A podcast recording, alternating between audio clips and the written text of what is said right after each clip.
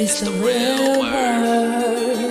It's the real word. It's the real word. It's the real word. We on a mission and that's bringing y'all the truth. You know the problem, but we get into the root. The devil watching, yeah, he always on pursuit. But Jesus is our rock, so we shall not be moved. We on a winning team, so we can't lose. We say facts, cause we hitting y'all with proof.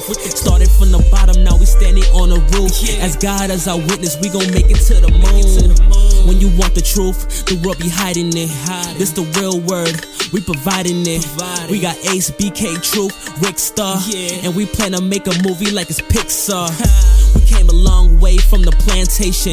We just trying to save your souls from damnation. So if you down with the message, tune in every week. And we'll lead you to the message that you seek. Uh, yeah. It's the real word.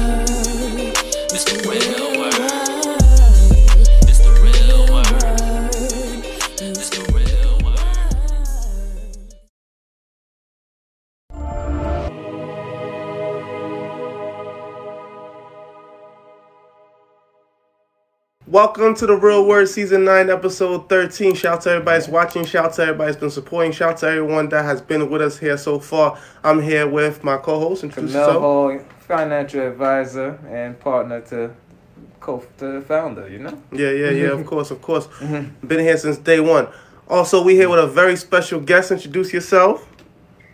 I am Lola Waterman, candidate for Civil Court Judge here in Brooklyn. And nice to see everybody. And Kamel, I am going to have to talk to you after this race because I need to get my financial house in order. All right. Well, I can refer you. I got you. Okay, okay, okay. Yeah. And as you guys can see, we're back in the lab once again. Like we're not in the studio, but we're in a different location. Um, so toast, Yeah. salute, Salute. Toast. yeah. Toast. salute, toast. With my water. With my Toast, water, toast, yes. toast. So, um, once again, we have a very special new guest on the, sh- on the platform for the very first time, um, Miss Lola Waterman. You're gonna introduce yourself to the platform and tell the people what it is that you do and why exactly you're here and what it is you want to talk about. So, go ahead. Absolutely. So, thank you so very much for giving me this platform to be here. As I said, my name is Lola Waterman. I am currently an attorney, but I'm running for civil court judge. Um, just to be clear, I'm not running in the borough of Kings County. I'm running in a specific specific section of Brooklyn. That section includes Bedford Stuyvesant, Crown Heights, Fort Greene, Clinton Hill, and East New York. Mm-hmm. So you will only see my name on your ballot if you live in those areas. If you live outside of that district, you won't see my name on the ballot. Those are some So tough I'm, neighborhoods. I'm running for. Go ahead. I was saying those are some tough neighborhoods for when I grew up. And listen, it is, but I live here, you know, so I, I've been in this community for decades. So, a little bit about myself. As I said, I'm a law clerk. Um, a law clerk means that I'm an attorney that works for a judge. Um, the judge that I work for right now is in Supreme Court here in Kings County. I've been with her for about six years now. Um, I'm what's known as the first line of defense. So before you even get your case in front of the judge, you have to talk to me first. I'm the one that talks to the parties and try to get them to settle their differences. Um, and if they're not able to settle their differences, then it goes before the judge. Um, a little bit about my personal life. As I mentioned, I'm a resident of Bedford Stuyvesant. I live here with my husband, who is the pastor of Antioch Baptist Church on Greene Avenue between Lewis and Stuyvesant. So, for anyone who's looking for a home church, I have to put that little plug in there. Yeah. Feel free to, to wife. join us and come and worship with us. We're there every Sunday at 10 o'clock.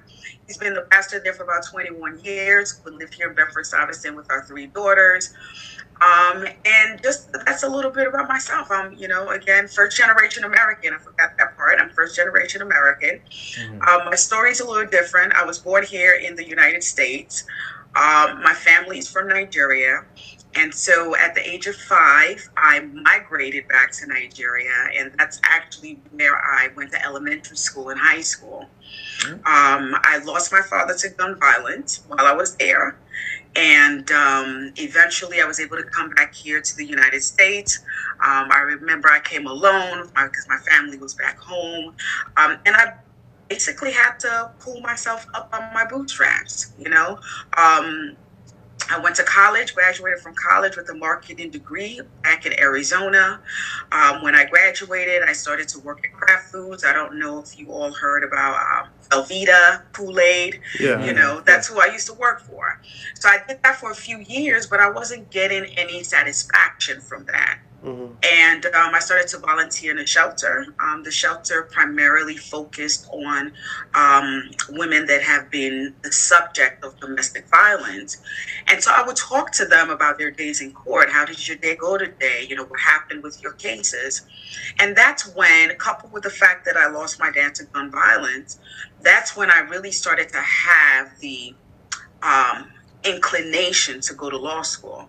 So I applied to law school in New York. I didn't know anyone here, but I made that trek. Um, moved here. I had $500 in my pocket. Mm-hmm. I had my two luggages and I couch surfed for like six months, okay, moving from couch to couch Mhm. Until I got into law school, was able to get out some student loans to get my own apartment all the way in, um, I was in Morningside. Y'all know where Morningside is? Queens. In, in, huh? No, it's in, it's in Harlem, like, Mm. like, The right back. past Dyker Heights, like, Wow. up there, right? Like on 207. Okay. Yeah. Yeah. Yeah. I'm So- You grinding. So that's where I was, okay? Um, and, you know, I went to law school, New York Law School. I graduated from law school. And for me, because going to law school was my second career, right? Because I was in marketing first. Um, so when I graduated from, from law school, I knew I wanted to do something that was meaningful. Um, I started my own practice, um, and for me, that was the experience that I had with starting a business, right? Um, because having a law practice is having a business. I had to build it from scratch, um, using, you know, my unemployment benefits. That's really how I started my law practice. You know, I had to when I graduated from law school, I couldn't get a job, so I started working at Lord and Taylor as a sales clerk. Y'all know those sales clerk. They pick you up when you go to Lord, Lord and Taylor. I was doing that. It's grinded. Mhm. Yes, I mean, I was doing that as a lawyer, but you know, sometimes you got to do what you got to do to get to the next phase of life, right? Oh. So I did that um, while I was waiting for my bar results to come out. I was doing that to pay the rent because I didn't have no other choice. Um, I finally started my own practice. I, was meeting clients in the library because I didn't have any money to get office space. You know, but one step at a time, I built that business. You know, it was a lot of work. It was a lot of sweat, tears, energy. But anything worth having is worth working for. And that's exactly what I did. So I grew my practice. Um, I started doing some intellectual property work. So that's like your trademarks and your copyrights, um, with your business formation. I did that, but I wasn't making enough money doing that. So I went to immigration because I had my own personal experience with immigration, with Mhm. trying to get my family over here. So I started doing some immigration work. I started doing some um, estate planning work, which is, you know, goes in line with what you do, Cabell. So like with the estate planning, with preserving generational wealth and transferring that from generation to generation. You know all about that. That's so what that's what I my practice was centered on, like really trying to help the community preserve what we have. So I did that for a while. Um, all this time I was in Harlem, and then I joined an organization known as the Metropolitan Black Bar Association. Um, I started to volunteer with them. They were hosting a program here in Brooklyn. Um, I don't know if y'all heard of Safe Surrender. But No. Safe Surrender was a program back in 2009 that was um, started by the then district attorney, Hynes. And they realized that there were a lot of black and brown people walking around with warrants out for their arrest. And a lot of those warrants were based on being in the park after dark, Oh, walking around with an open container, like little stuff that didn't really require arrest, right? But because people got tickets and got their summons, they never showed up to court, that converted it into a warrant. And what that means is that if you have a warrant out for your arrest and you happen to have been just stopped by a regular traffic stop, They and they looked up your your Yeah. records and they saw you had a warrant out, guess what? You were going to Rikers, right? So a lot of people had a lot of warrants out for their arrest because of really simple violations and misdemeanors. So the Safe Surrender program realized that a lot of people were nervous about coming into the courthouses. And so what they decided to do was to bring the court into the community using the hmm. churches, right? So they would bring the judges out. They will bring the public defender out. They will bring all the lawyers out into the community. Mm. And so you would show up. So the first, the second program happened at Antioch Baptist Church, where my husband is a pastor, and I was one of the volunteer attorneys there. So people would show up with their warrants and everything, and they would actually have a hearing in the church with the judge there, hmm hearing their cases, and you know, dismissing those warrants At, So at that's- the church. That's interesting. at the church. At the church. Well, so this is how I met my husband. I think he, you know, he was checking me out while I was representing the people over there. He, scooping her in the he claimed that he was checking me out, but we know he was, you know, and um, that's how we met through me volunteering at that program. And um, you know, I met my husband. One thing led to another. We got married um, a year later, and we have three beautiful girls now. So since I've been with him, you know, and before that again, volunteerism is really important to me. Um, you know, I've been a lawyer for 15 years now. It's really important to educate our community about their legal rights. You know, a lot of people go to court Mhm. and they don't even know how to, you know, you, you find yourself in front of a judge. They You don't don't even know how to start. Right. Right. Yeah. And, you know, they need to teach us, we don't get enough of the, the civics training at school, right? We don't get a lot of knowing what our legal rights are. Mhm. Um, and so a lot of people show up to court and they don't know how to prosecute their cases. And so what I've been doing, so when I was in private practice, I saw this problem just sitting in the courtroom and observing, right? And now as someone that works in the court system, I'm on the other side. I'm able to watch people and see that people don't really have the skill set or the information they need to defend their cases or to prosecute their cases. Mhm. But what I've been doing is these know your rights sessions. So I do everything from criminal, um, know your criminal rights, know your immigration rights, um, learning about theft or anywhere I see that there's an issue in the community, I try to organize an educational panel and bring in experts from all over to actually sit and educate people. By the way, I have one coming up this Saturday at um, the Seventh Day Adventist Church on Hanson Place on immigration rights. So if anybody is interested in coming in, we're going to have the district attorney's office there.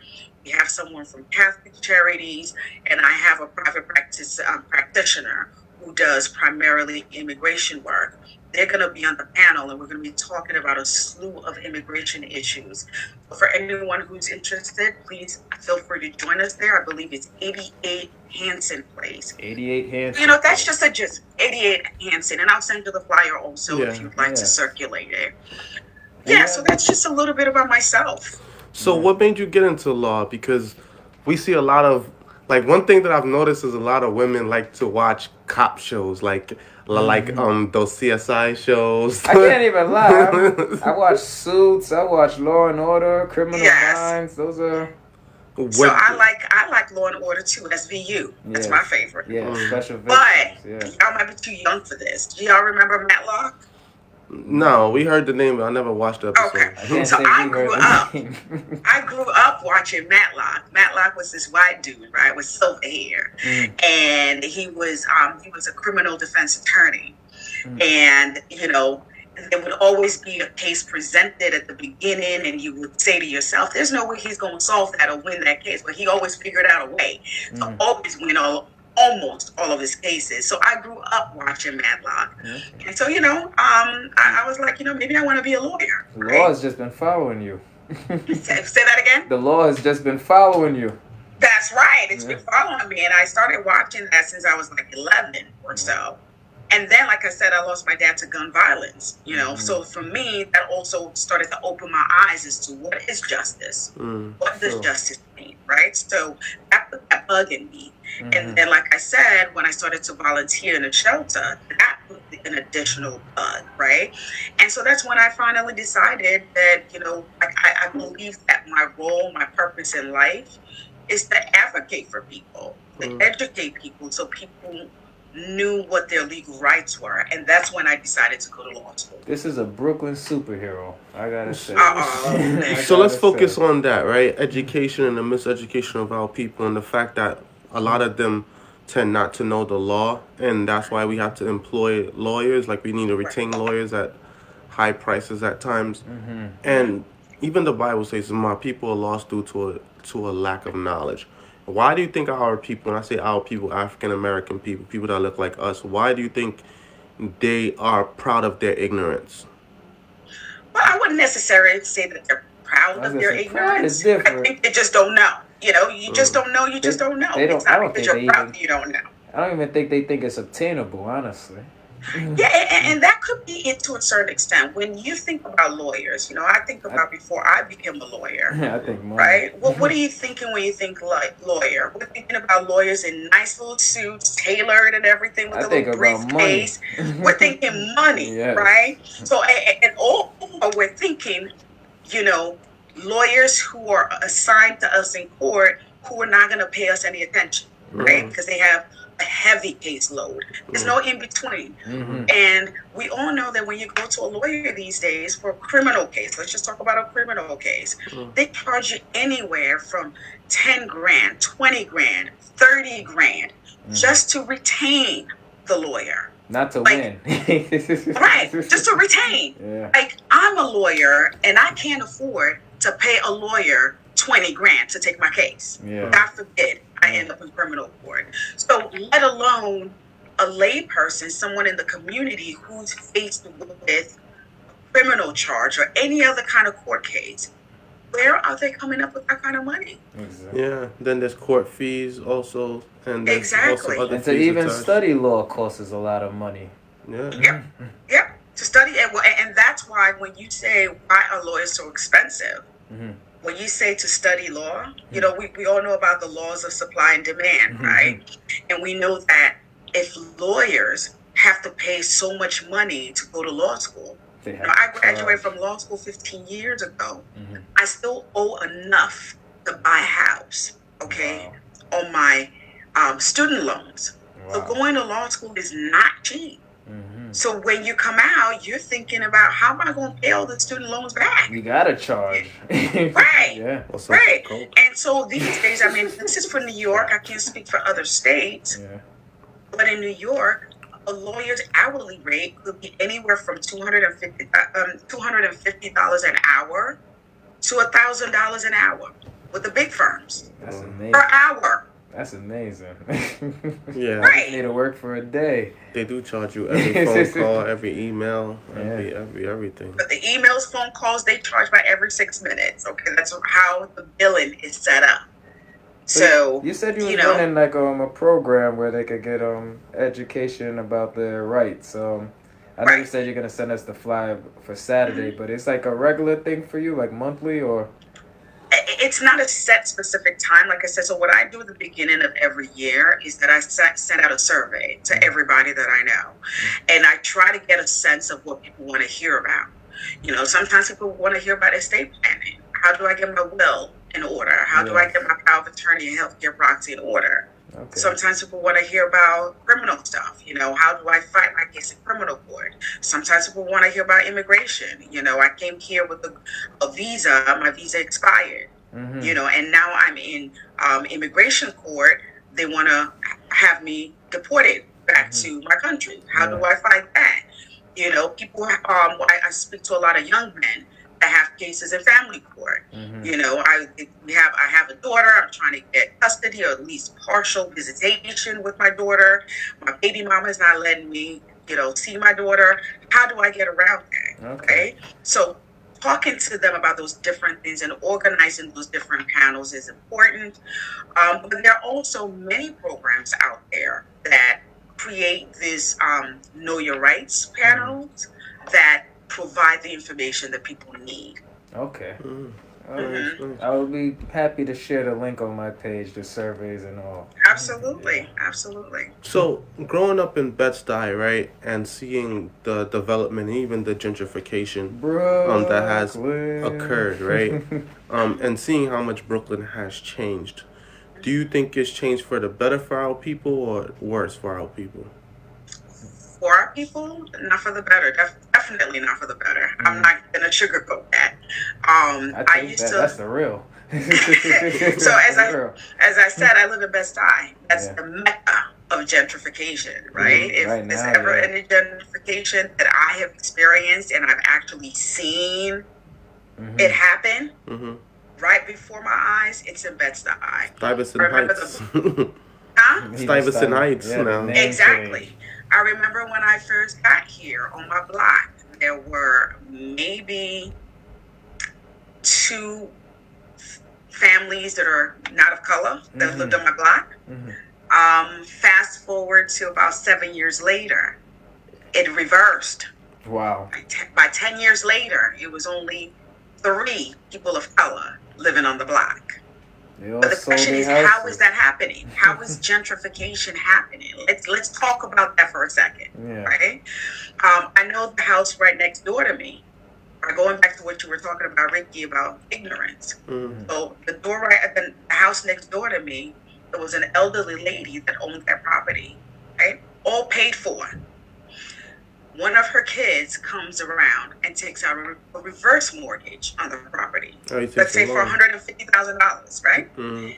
Takes out one hundred and fifty, runs to Florida, right, with the money. Doesn't even give her mother not one cent of that money. Goes to Florida. Now, mom dies. What did y'all think happened to the reverse mortgage? No one pays it. Up for No one paid it. And we all know that with reverse mortgages, once the person that owns the house passes away, you got to pay it back in one lump sum. You don't pay it back in, in Yeah, there's no more like a mortgage. There's no more. They payments. want their hundred and fifty thousand dollars. So what they're asking the family for this, the one that took the money was gone. Mm. The others moved in there and they said, Well, we didn't take the money, so we're not paying nothing. So they lived in there, continued to live there. What do we think happened to the property? It went up for It, went, grabs. it went to foreclosure. Yeah. Foreclosure.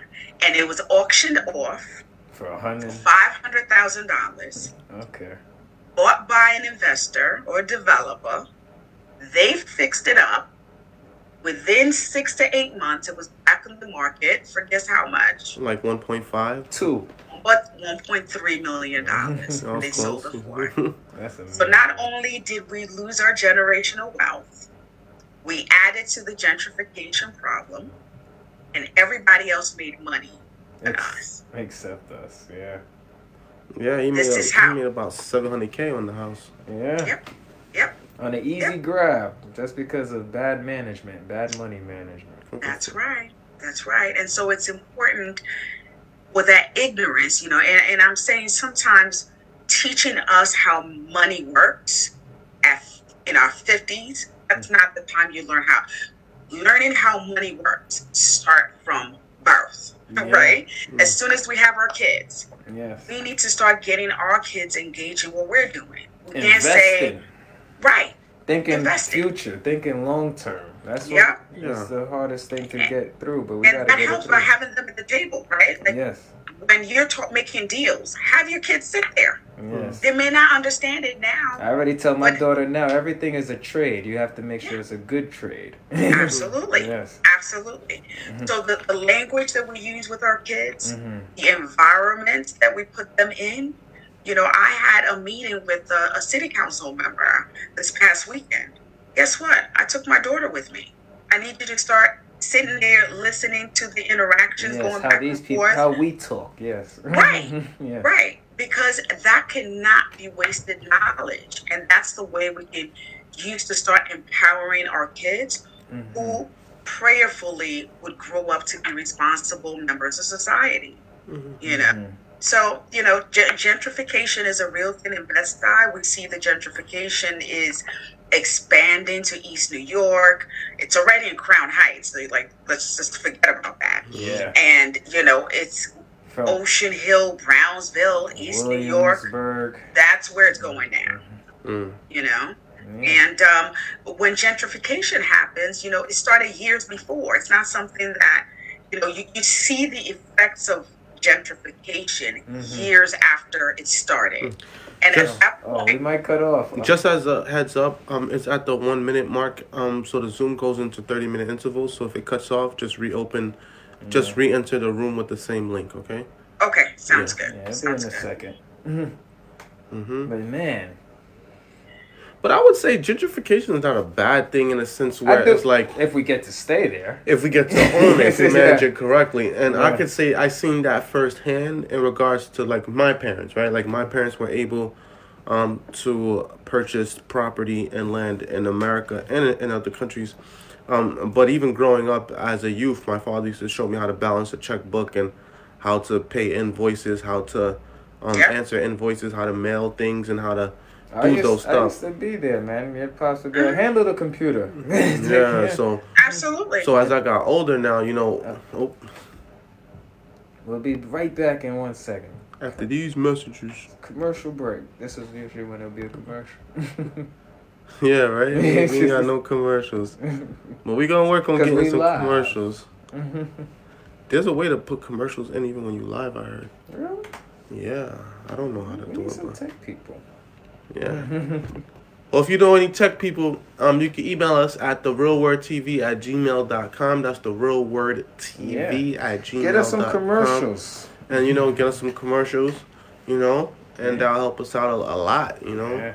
um, advertisement. You get your money up, we get our money up. You know, Everybody eats. yeah, everybody eats. We eat together. Like um church like thanks well let me not bring up that.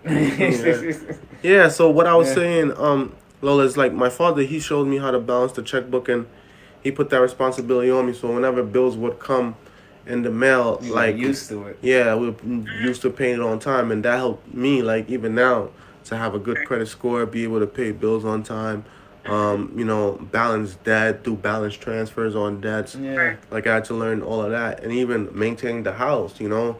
Mm-hmm. like, like I said, we at my house right now. so, you know, um, just just now that I think about it, um, schools. Well, the school we was thinking about need to focus not just on social media and marketing, but um, law Life skills. Law, law, yeah, pretty much law and finances. Those Yeah, are. life skills. Right. Life skills. yeah. Ironically enough, when I was doing my masters, I used to have like a class I used to do during my internship at a at at a men's mental health facility, and it was called life skills, and I would teach them basic life skills, from like interviewing for a job, how to tie a tie, what to wear, um, already you know know. how to tie a tie. I, I know, right? Like all these different Right. all these different things I would show them, and I called the group life skills. And you would think that these is basic skills that people have, but they don't. Like I remember, Right. I learned how to tie a tie from my cousin because growing up, my dad didn't know how to tie a tie, and then every time he would get a tie tied, he would just open up the loose wider and then just hang them off Oh, of. Uh, so that hang was. off the hanger. I started that way. It You was made it work. You efficient. made work. Yeah, and then one day I used to come, I pulled them out, and then one day he got upset. He's like, "Why you pulled them Oh out my for? What I'm God. gonna do?" No stress And and then- them. yeah. Right. And then I went to church, and then um, this guy showed me how to tie a tie, and then my cousin showed me too, and then I just got used to it, and then I'm like, okay, but even that, as simple as it is, it makes a big Right. deal tying Oh, a tie It sure enough does. and wearing a suit and It- putting it- things it together, pretty much speaks about what job you're going for. and how serious you take yourself, and how Yeah. serious Right. others can take. you. And that's why they say it takes a village, right? Um, like you said, you went to church.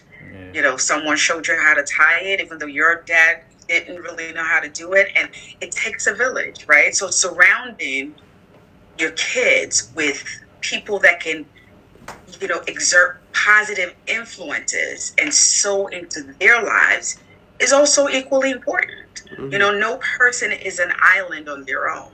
And so learning from each other, you know, also having the discernment to know who to learn from, right? Not everybody will be a Yeah. positive influence in your life, but having the discernment to know who to include in your life because as adults, we're learning too, right? So we're, mm-hmm. we're talking about kids and learning life skills as you grow up. But, you know, one thing that I do right now, I can't only surround myself with lawyers, right? Mm. Because I want to be able to function in any setting that I find myself in. So it's important for me to be friends with teachers. It's important for me to be friends with judges, which is where I'm trying to go to, right? Because they can mm-hmm. serve as mentors. It's important for me to have an interaction with the police because I want to know what are the issues y'all are dealing with in the streets. You know, it's important for me to have relationships with other elected officials, with principals, because you're kind of kind of tie that all in. Mhm. And that helps you to be a well rounded individual. Yes. I don't feel like any skill set or any knowledge or any education is a waste. Mhm. Because everything is always beneficial, Yes. you Hmm. know? Um, and it's just really important that we circle ourselves or, or surround ourselves Hmm. with um, people that can sow into us in one way, shape, or form, you know? Well, from speaking to her, I could tell she's, you know, well rounded. So I guess this is the million dollar question. Why should they choose you? yeah. Like, what makes you different from every other politician? Well, so I'm not a politician. I don't like that terminology. Oh, man. Am running for office, and, and that's the part that is still um, mentally still trying to connect to. So, you know, in some states, judges don't even run for office, right? Um, in New York, you can also choose not to run for office and go the appointment route, meaning so the mayor appoints judges, the governor appoints judges, and then you can get to serve on the bench. Or you can choose to run for election, like I'm running for election. Um, this is my second time of running. I ran two years ago. I didn't make it. I lost by a very narrow margin, but I've learned a lot from that first race. Um, thankfully, with this race, I don't have an opponent. So, as I mentioned earlier, I'm not even going to be on the ballot during the June primaries. I will be on the ballot in November during the general elections because I don't have an opponent right now. So, God willing, January of 2024, I will be a judge of the civil court here in Kings County, God willing. Mhm. Um, and you know, I just really have to thank the people. For me, being a judge is not necessarily about pomp and circumstance, like they say. You know, it's not about just wearing a black robe. I see it as being in a place of service, right? And service is all I've done my whole life. I was raised by parents whose communities, regardless where they were, they I call them servant leaders. Um, I watched my parents give everything that they had to their communities. Since I've been an adult, I've done the same thing. You know, helping my community in every way I can, even as a pastor's wife, right? Believe it or not, you know, the pastor's not the only one in service. First lady is also serving the people. No, you know, that's just the way it is. Right. So, you know, being, you know, a pastor, I, I, I joke around with lawyers like, four people call their lawyers, the first person they're calling is their pastor, right? They're not call the lawyer comes after the fact when your pastor tells you to call the lawyer, but mm-hmm, you're mm-hmm. calling your pastor first. Some And so for me, you know, and my husband, once they call him, he's giving the phone to me when- once it's a legal issue. Here you Just go. like that. we got a legal problem. Here you go. You know, so service is very important to me. I feel like to whom much is given, much is required. Tell me about it. Me being a judge is to serve the people of Brooklyn on the bench in any way that the law allows me to serve them.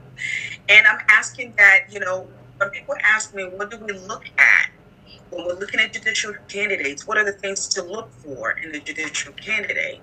For me, it's a qualification. The person has to be qualified, the person has to have empathy. Right? Where do you get empathy from? You get empathy from your own lived experiences. I believe that based on my life experience, being raised by a single mom, you know, being involved in um, gun violence, you know, um, serving my community for, for years, um, building a business from scratch, you know, um, in the different ways that I've served in the court system. That brings me empathy that I need. We need judges on the bench who get what the people of Brooklyn are going through, the struggles of everyday Brooklynites. We don't want judge, judges on the bench who can relate to the people that are showing up in front of them. And so for me, I'll be bringing that to the bench the, the ability to relate and um, commitment to community is Mm. the other criteria that we should be looking for in a judge. Um, you know, oftentimes we hear about candidates who are running for office. Um, all of a sudden, now you want to do community service. Like all Mhm. these years, you haven't been doing community service, but because you want people to vote for you. Yeah. There doing some food pantry work. Which is what okay? we say Like, about some politicians. Right. So you taking a snapshot with Yeah. food pantry at a food pantry does not mean that you've been dedicated to your community. You, yeah, So, but for me- I have a track record. I try to put it up on my website. My website is lolawaterman.com. I put all my service, everything that I've been doing is right there on the website. So you see that for me, this is not just about being a politician. This is about serving the people of Brooklyn on the bench. What was the name of the website, Edmund?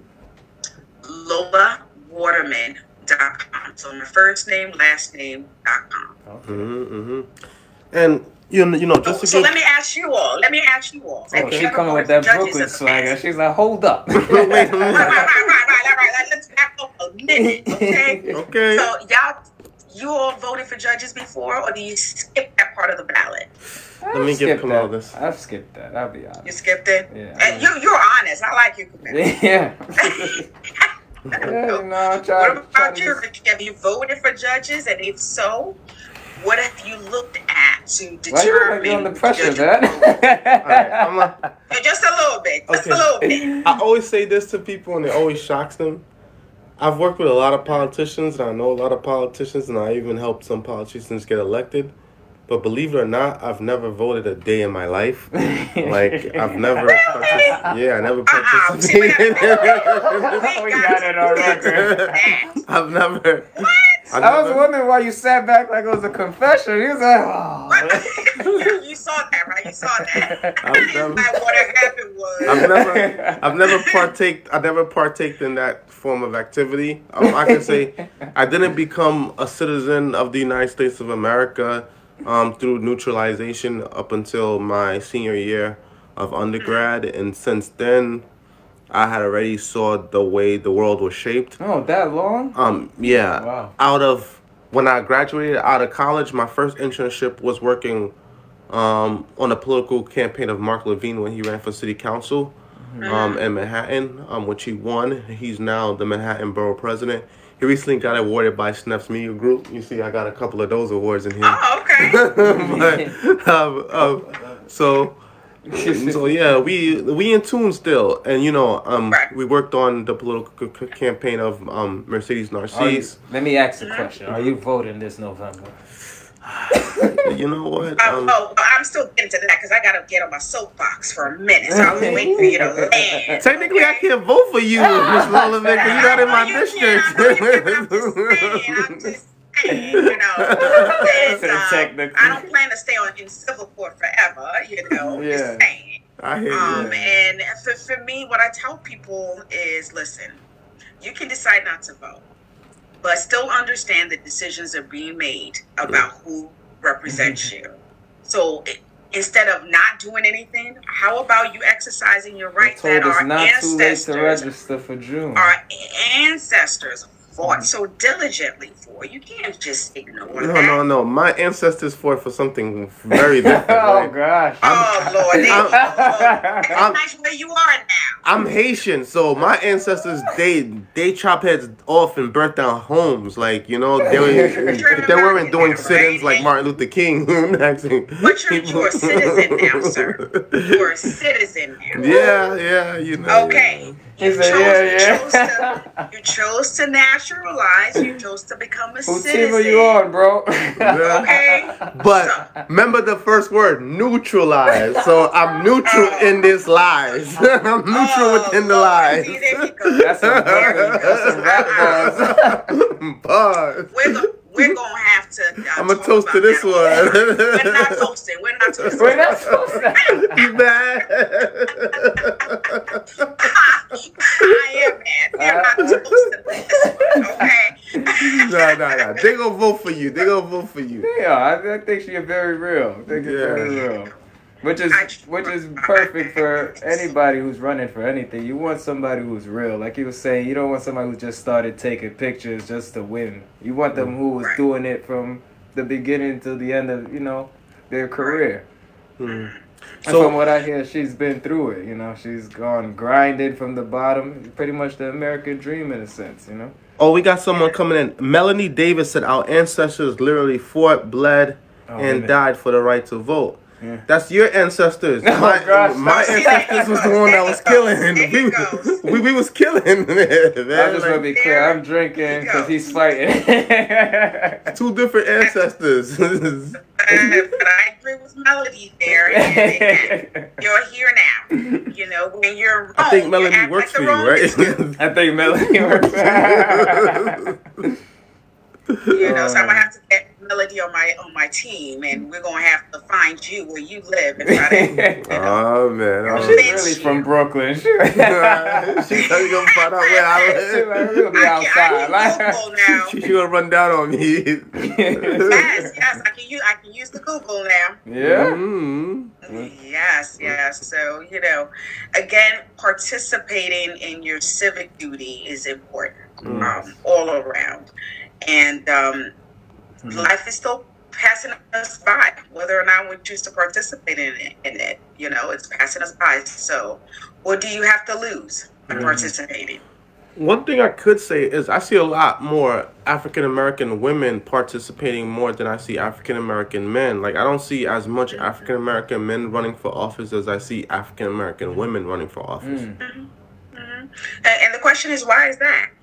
I don't know. I Why feel is that? I feel You know, like in um, general a lot of African American men they lack um one the background for it, the education, the charisma, Leadership. the leadership ability, but even like the clean background. Like I think that's the first thing. The education. Not a lot of us went to college, graduated, actually Mm-hmm. Right. have a decent resume It's- where they it's- could it lead. falls back to the fatherhood, man. That's one thing that's been killing That too. our, our African American, especially in America, is fatherhood. We don't got mm-hmm. much fathers, man. At least you know, for my even my father, who came from Jamaica, came out here. You know, he barely knew his father. So then I barely know my father, and it's like we have until that cycle ends. It's gonna be a lot of young men getting tick. Eh, for my example of you know having a warrant out was over tent tickets that I didn't pay. In terms of you know just not having a father to be like, hey, be responsible. It's just all it takes for somebody to get an arrest warrant, go to jail, and mess up their record. It just takes one time. Mhm. And you just, it's lack of leadership, big brother leadership too.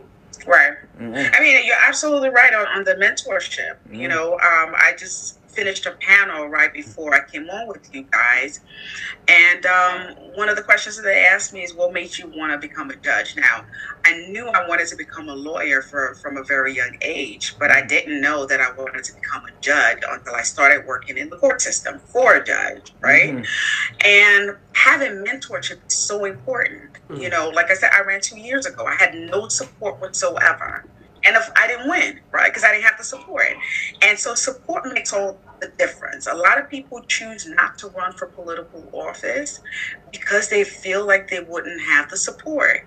No one can run a campaign by themselves. You need support. Sometimes, sometimes you need the institutional support, right? But mm. I, maybe one of those issues is the fact that men are not able to get the support that they need to actually run. Mm. Running for office, not only do you need the expertise and the resources, but you need the money to run. You need, you know, the support in the community to run. Mhm. And a lot of black men might not be getting that Yeah, a right? lot of them don't the other good part is, um, you know, for me, uh, I know I've spoken to some men about running for judge. In their minds, they make more money, you know, being in private practice, Yeah. right? They, they have to support their families, right? They have to support their families. They gotta. I'm not saying women don't have to do that too. Mm. Yes, we do. But men, whenever they're, you know, they're the breadwinners of their family, and for them, they see being in private practice, owning their own businesses, as more financially um, stable than uh, being a judge. Not not That's financially true. stable, but they can make more money Mhm. You know, hustling and doing whatever they need to do, as opposed to, you know, judges don't, you know, you, you have a set fee. I I mean, a, a set salary, and that's it. You know, You you bring can't up a good point there. And you can't go Yeah, and so- make so- money on the side. Say that again? You can't go and make money on the side. Nope, nope. Judges are prohibited from doing anything on the side. So once you become a judge, that's it. You can't be And a you're business limited to your income that the state gives you. Whereas as a practicing attorney, you can do any kind of business that brings in money, right? Okay. So that's another reason in my mind why a lot of men don't do it. Okay. Mm, I did not Yeah. know that. Okay. But that's a good point. Um, during 2020, I was working um at Carver Bank, and I was getting we was getting a lot of entrepreneurs. During that time, I was such a mixed feeling because people were going for you know instead of working for somebody getting the salary, everyone wanted to work for themselves. Mm. Right. And when you bring up the judge thing, I, I find a lot of people, when they told me they wanted to work for themselves, they found that it was amazing because they could work whenever they want. That was their favorite part. But, you know, being in the bank, I was realizing that, you know, the people who actually made money were the people who worked 24 7 on their business in terms of they didn't take no breaks. They didn't wake up at 10 o'clock because they worked for themselves. They woke up the same time as if they were going to the bank, you know? Mhm. So when you bring up the judge and the guy chose um malpractice rather than being the judge getting a set salary, I find that a lot of guys, not and uh, not, maybe not just guys, but I do know a lot of guys want freedom. Mm. Right. They, don't want to feel restrained, even in relationships. Exactly. Yeah. yeah. And that's the key. Like that's one thing. That's one sacrifice I had to make going into the court system. Because remember, I said that I had my own business hmm as a lawyer. I had my own law firm hmm for almost ten years, Amazing. and the autonomy, you know, that I had. You know, you're working harder with your own business. Don't get me wrong. You're working harder. You because you got to be on top of it all the time yes. right? But you knew that the money that you made was your own. You can hustle as much as you need to. I remember, you know, when I would get pregnant and I needed to go on maternity, I would wind down practice a little bit. But then when I got back from maternity, I can ramp it up again because now I got to make money for the daycare. Make it up. You know, so you know, you just with with your own business, you can make it do what you needed to do, Mm. right? But as a as a judge or an employee, for that Mhm. matter, you got to report to work. You gotta you have to get permission to get off of work. Yeah. You get a fixed salary that is not, you know, a variable. It's Yeah. fixed. And a lot of people don't like that. You know, it's, it's kind of like a, you know, like it's, like it's very repressive to a certain extent. out then I have, it's you know, consistent, but it's not. You know, people Yeah. like fluctuation. I guess. Right. yeah. right. Because that's the thing with the business. You know, you always have to be one step ahead. Like I need to have enough money to pay my bills next month. So there's always that Mhm. at the back of your mind as a business owner. Yeah. but you know i really enjoyed my time when i was um you know in, in private practice but there are benefits to both sides you know like Sure. you said um sometimes the consistency is a good thing Yeah. you know knowing i know that my paycheck is going to be in my account every Yeah. two weeks otherwise we're gonna have I'm a not problem gonna have a bad week. yeah. Hey, everybody's gonna have a bad week okay everybody. Yeah. so I you know um it, it- it's a you know it, it, there's pros and cons to both Mm. Growing up in Brooklyn and having such a diverse background and such a high level of education, what are some advice that you could share with the youth that may be watching? You know, for me, a big thing is perseverance. That's my word for this year. Mm. Persevering, regardless of your situation.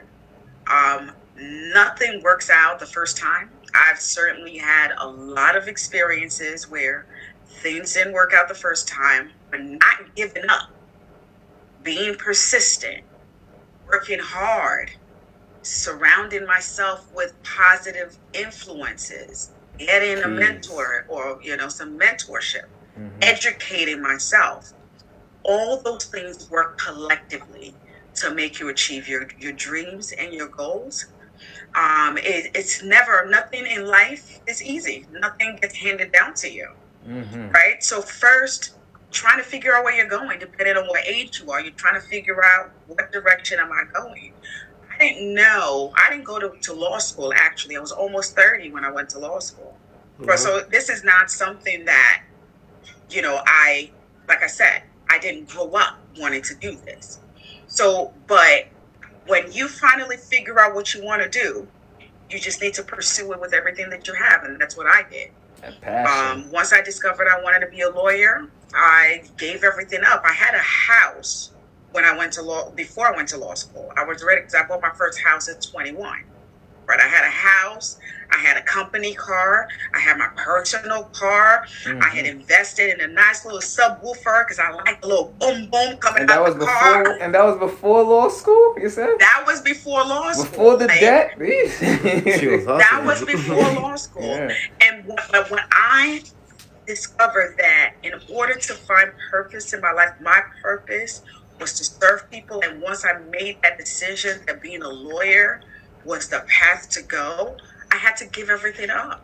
I sold my car, I sold my house, I gave everything up and started from scratch.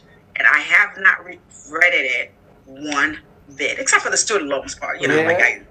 No, nobody like that in beginning. Sometimes have- you gotta lose to win. Yeah. Hmm? Sometimes you have to lose to win. Exactly.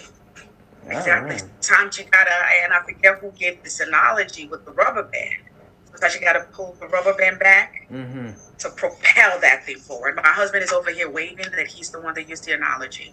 So I'm gonna give him his credit, right? yes, yes, yes, yes. We're gonna credit um, Reverend Waterman with that analogy. yeah. You know, so in, in in order books. to move forward, sometimes you gotta go back, right? And you know, the sooner you realize that, the better Mm. and I don't regret ever going back and giving up all those things to get to my now where I'm at today.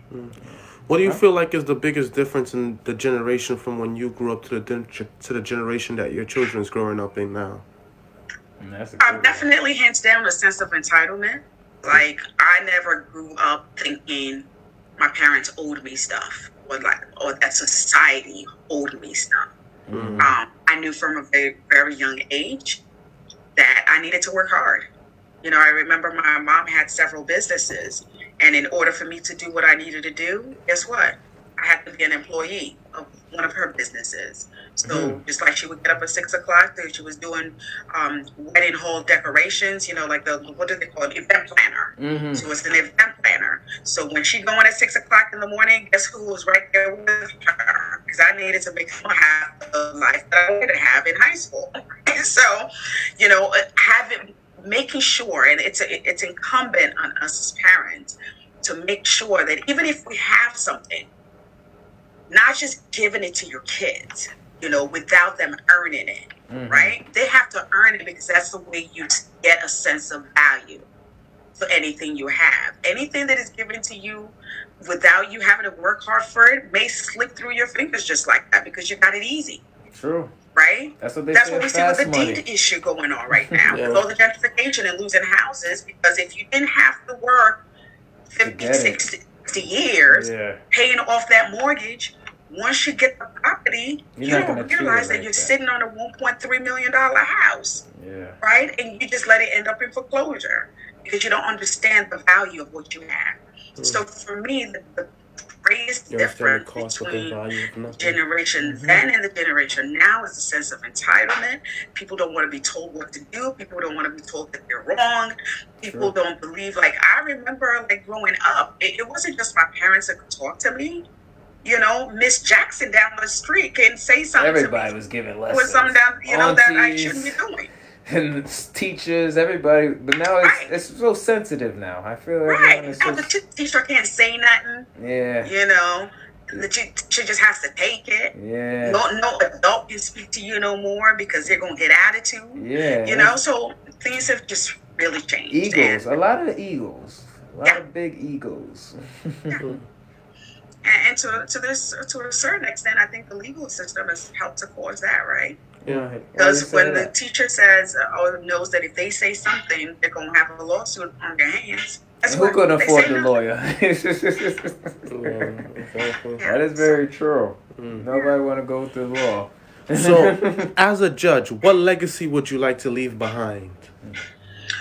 So for me, um, again, service, service. It, it always comes down right down to service. Um, I want for people to look at me as a judge representing the people of where. So by the way, just because I'm running in Brooklyn does not mean that I'm going to end up serving in Brooklyn. They can put me in Queens. They can mm-hmm. put me in Manhattan. They can put me in the Bronx. But I want people to look at my body of work and know that I truly believe in serving the people. I believe in knowing the law. I believe in applying the, the laws that I know equitably serve the people of New York, Mhm. right? Um, and that's a legacy that I want to. I want people to understand that I'm a community dir- judge. I'm a judge who lives, breathes in the community, and that I have the interest of my community at the forefront of every decision that I make or will make. I, I feel the passion. I feel like beating my chest on this, man. Just, I feel the passion. right? That's, that's what I You got. sure to it's not say what you're sipping on? Nah. I can handle two more of these, but you got me turned up. We're drinking a gentleman's jack, you know. Nothing I thought it was apple juice. it's apple juice. Oh, you thought it was apple juice? I love it. I love it. Yeah, so you know, you know, again, you know, it, it's a place I, I want to certainly be approachable. So they usually sometimes would say something about an activist judge and how judges are not supposed to be activists, yes. um, because again, you should be taking the law as written, taking the facts in front of you, and bringing those two together. Yeah, they don't want you to put And- feelings into it, right? Mm-mm. Yes, Mm. but but where I would disagree with that is, Mm. even though we have the law, um, judges can also exercise discretion in certain areas, right? Mm. So, are you the judge that wants to turn a blind blind eye to a situation and not use your discretion in a positive way? I don't want to be that judge. So, to the extent that the law allows me to bring in my discretion in deciding cases, because some laws are written like that. Some laws from the legislature are written that you know because the legislatures are or the legisl- the legislators are not in the courthouse, they're not in the courtroom. They can, for example, visualize the credibility of a witness because they're not there, right? So, but they leave it up to the judge. The judge is the one looking at the witness. The judge is the one that can get a sense of is this witness telling the truth or not. Mm. And so they would say we're going to leave it up to the question of the court. So that means the judge has some flexibility. Yes, Right, that's in important the- information. I did not know that. Right. So the case is how do you use your discretion? Are you using your discretion in a manner that is not equitably serving the people of Brooklyn? hmm Or are you using it to create equity in your courtroom? And my position is my job, whenever I'm given discretion, is to use it in a way that provides that justice, fairness, and equity in my courtroom. hmm I hear you. I hear you. You feel it, right? Yeah, yeah. So, what you think of what she said so far for the night, Craig? For the, I mean, I was pretty much clear on it, man. I'm she. I got some questions for y'all now. I'm not done with my questions. Oh, All right, go Listen, ahead. give us the I'm kidding. I'm kidding.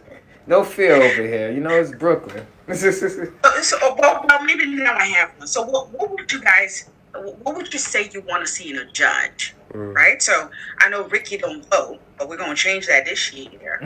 But if you were to vote for a judge, like, what would you be looking for? I mean, from my experiences with judges, um, I would say a judge that actually listens to both sides and that understand from a personal perspective. I could say that um, most of the time, from my recollection, for, from me being in court, it was for criminal, um, mostly petty things. But you know, nine times out of ten, there's judges that'll hear the entire story to fully understand the scope of the case, and there's judges that they just see you as a piece of paper, like Trying okay, get through it. like they just they don't even look up at you. They just like okay, throw the paper and then you hear guilty. They don't even look at you and tell you what their decision through it, is or yeah. what it is. You know, I see that happens a lot at DMV court. That's the only one I've been to. Right. yeah, so it's like you know that's what you gotta deal with. And I know when it comes to lawyers, like it's very expensive. Like I did pre law in undergrad, and then I had tried to get into law school. Um, I did the LSAT about three times, got waitlisted twice.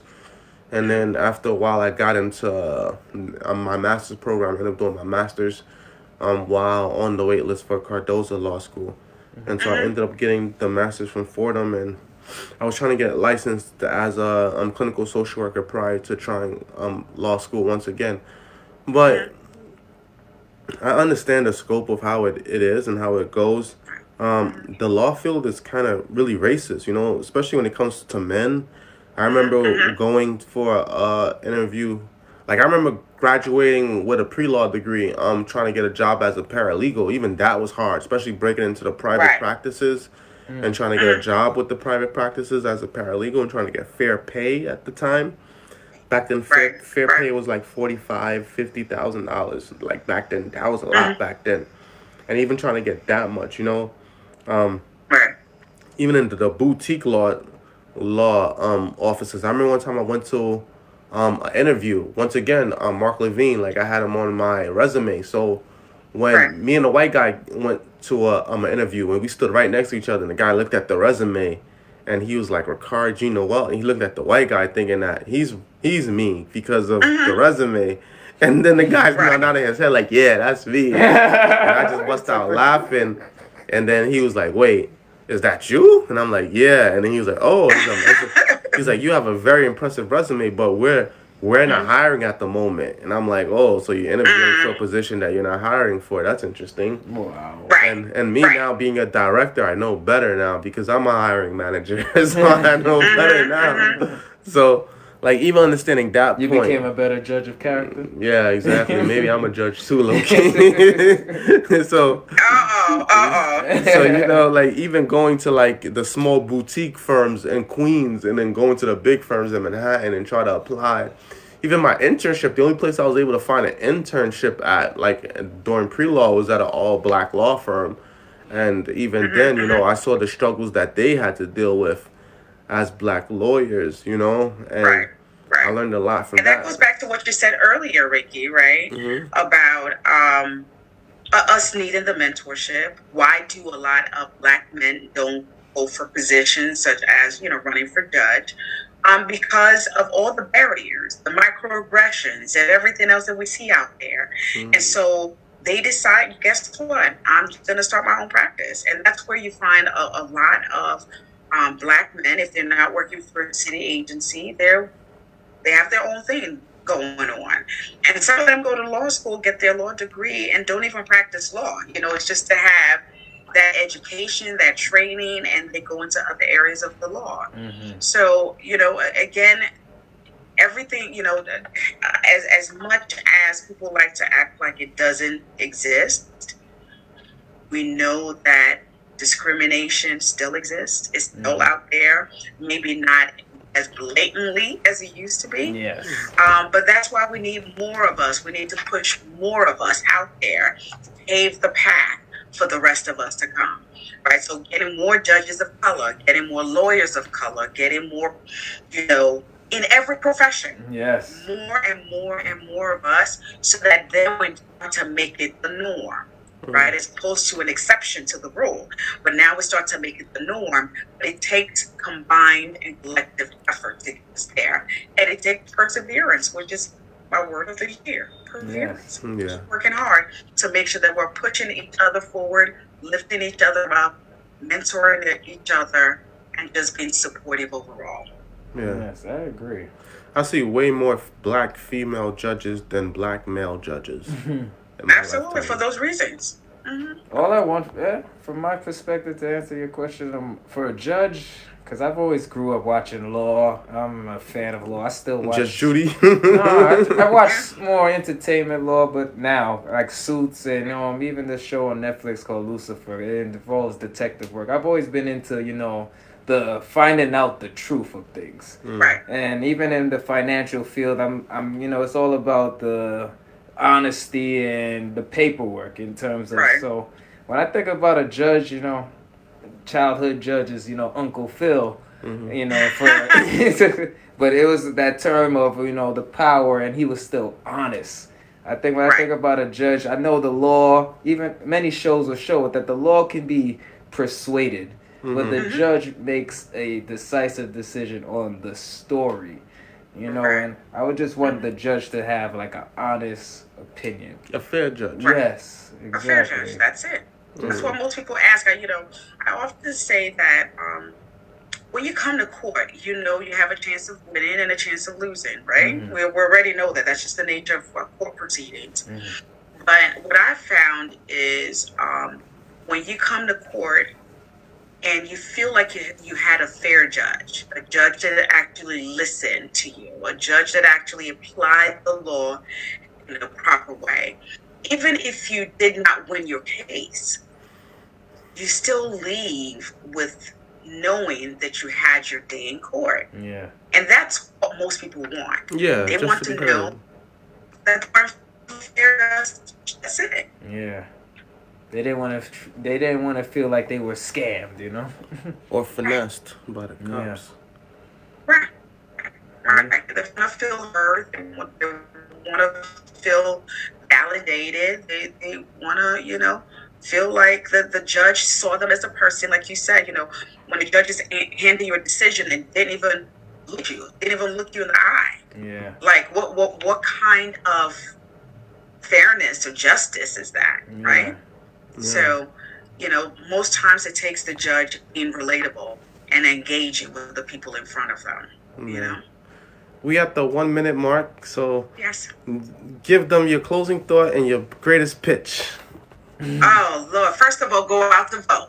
I need y'all to vote. If you are a citizen and you have the right to vote, you must vote.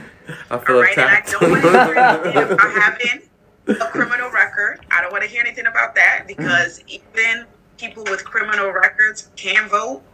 You just need to make sure that you re-register once you are released from incarceration. Go back, re-register.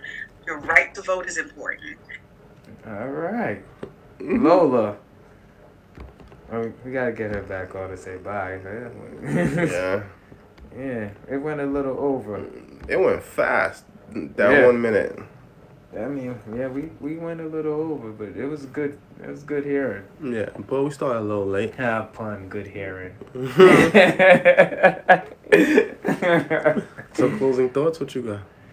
While we wait for her to come back, if she comes back. Um, we said a lot, uh, but I, I think it all comes down to um, education, man. Mm. Self education about lo- life skills, Mm. law, finances, know your rights. We got to push that more than ever, to so kids could actually not just kids but young adults can actually you know, not end up going to DMV like we did for court things hmm you know, not get in, you know, like she said, um, these little petty crimes put an arrest record on them. hmm Yeah, we gotta stay on top of our rights, Facts, facts. stay on top of our financial education, our house squatter rights, all of them, man. These are the main things that schools don't teach us. Mm. And if you don't pick the certain degree, you don't really get to hear about it either. True.